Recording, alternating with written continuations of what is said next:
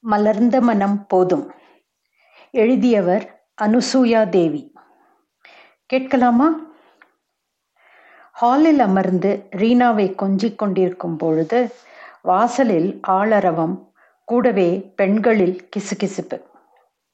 இதுதான் வனிதா வீடு. பார் எத்தனை பெருசா பங்களா மாதிரி இருக்குன்னு. வர யோசிப்பாதான். ஆனால் வந்தா முந்நூறு நானூறு ரூபாய் அன்பளிப்பாக கொடுப்பா. அதான் அழைக்கலாம்னு வந்தேன். அட இது சித்தி குரலாச்சே.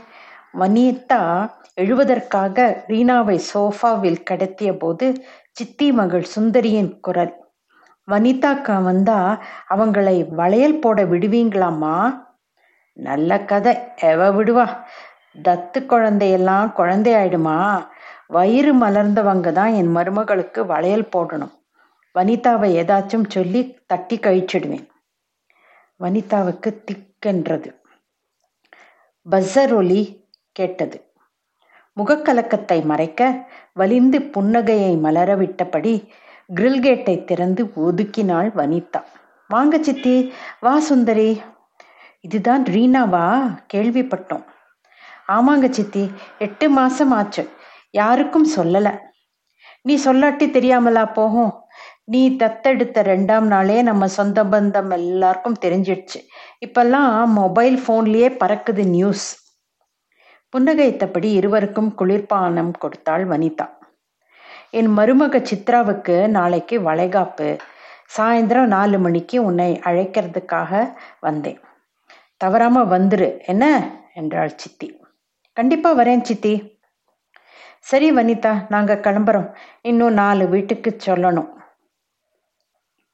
சித்தி வீட்டு வாசலில் வனிதாவின் கார் வந்து நின்றதுமே உள்ளே எல்லோரும் ஒருவர் முகத்தை ஒருவர் பார்த்து நக்கலாய் சிரித்து கொண்டனர். ரீனாவை இடுப்பில் சுமந்தபடி வனிதா நுழைந்தாள். என்ன தைரியத்தில் வரா? ஒரு அனாதை குழந்தையை தூக்கிட்டு. யாரோ யாரிடமோ முணுமுணுத்தது வனிதாவுக்கும் கேட்டது. வா வனிதா உன் குழந்தையா? எப்போ பிறந்துச்சு? சொல்லவே இல்லையே என்று தெரியாதது போல் கேலி தோணிக்க கேட்டது ஒரு அழுகிய மனம். வனிதாக்கா உங்க வளகாப்பு எப்போ நடந்துச்சு? எனக்கு சொல்லாம ஃபங்க்ஷனை நடத்திட்டீங்களே. இது அடுத்தது. குழந்தை பிறந்தப்புறமும் அப்படியே கன்னி பொண்ணாட்டம் சிக்குன்னு இருக்கியே வனிதா. இது மற்றொரு திரிந்த மனம். தெரிந்தும் தன்னை துன்புறுத்த வேண்டும் என்பதற்காக தெரியாதது போல் இவர்கள் வீசும் கனைகளுக்கு புன்னகையை மட்டுமே பதிலாக தந்து பெண்கள் மத்தியில் போய் போல் போய் அமர்ந்தாள் வனிதா. எல்லோருக்கும் ஸ்வீட்டும் குளிர்பானமும் வழங்கிய பின் நிகழ்ச்சி ஆரம்பமானது.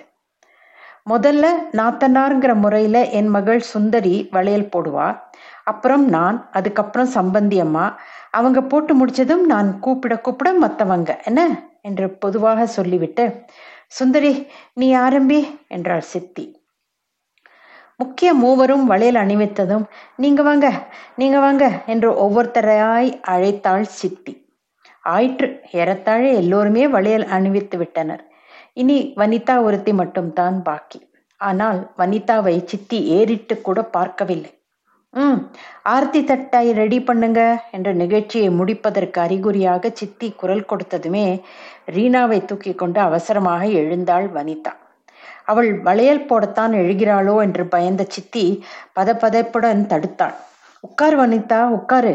வளையல் எண்ணிக்கை சரியா போச்சு. இதுக்கு மேல் சாஸ்திரப்படி போடக்கூடாது. தன் வழக்கமான புன்னகையை உதிர்த்த வனிதா நான் வளையல் போட எந்திருக்கலைங்க சித்தி. அன்பளிப்பை கொடுத்துட்டு போ கிளம்பலாம்னு எந்திரிச்சேன். வீட்டில் அவசர வேலை இருக்கு. சித்திக்கு முகத்தில் அடித்தார் போல் இருந்தது. சங்கடத்துடன் நெளிந்தாள் வனிதா விற்றென சித்தியின் மருமகளிடம் போய் ஐநூறு ரூபாய் கொண்ட கவரை அளித்தாள். பின் கூடியிருந்த உறவினர்களிடம் இதான் ரீனா. எட்டு மாசத்துக்கு முன்னால தத்தெடுத்தோம் யாருக்கும் நாங்க சொல்லலைனாலும் எல்லோருக்கும் தெரிஞ்சிருக்கும்னு நினைக்கிறேன் என்றாள் வனிதா. உடனே கேலி புன்னகையும் நக்கல் சிரிப்பும் அங்கே எழுந்தது.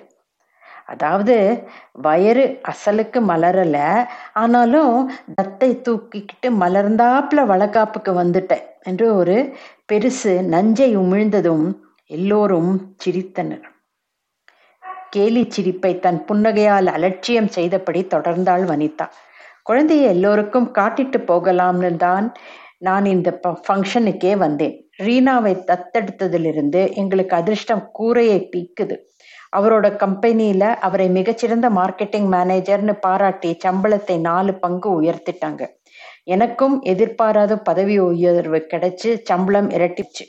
அது மட்டும் இல்லாம இந்த ஆஃபீஸ் பதவி உயர்வை எல்லாம் தாண்டின ரொம்ப ரொம்ப பெரிய பதவி உயர்வு ஒன்று எங்க ரீனாவோட அதிர்ஷ்டத்தால எனக்கு கிடைச்சிருக்கு. இந்த மாதிரி சுப நிகழ்ச்சிகளுக்கெல்லாம் தயக்கம் இல்லாம தாழ்வு மனப்பான்மை இல்லாம தலை நிமிர்ந்து வந்து போகும்படியா கடவுள் எனக்கு கிருப்பை புரிஞ்சிட்டார். எல்லாம் எங்க ரீனா வந்த வேலைதான். இந்த வளகாப்பு ஃபங்க்ஷனுக்கு நீங்க எல்லாரும் வந்த மாதிரி இன்னும் ஐந்து மாதத்திற்கு பிறகு நடக்கவிருக்கும் என்னோட வளைகாப்பு ஃபங்க்ஷனுக்கும் வரணும். அவ்வளவுதான். அந்த வீடே வெட்கத்தில் ஆழ்ந்தது. அவசர அவசரமாக வனிதா வனிதா நீயும் சித்ராவுக்கு வளையல் போடு? இன்னும் எண்ணிக்கை பாக்கி இருக்கு என்றாள் சித்தி.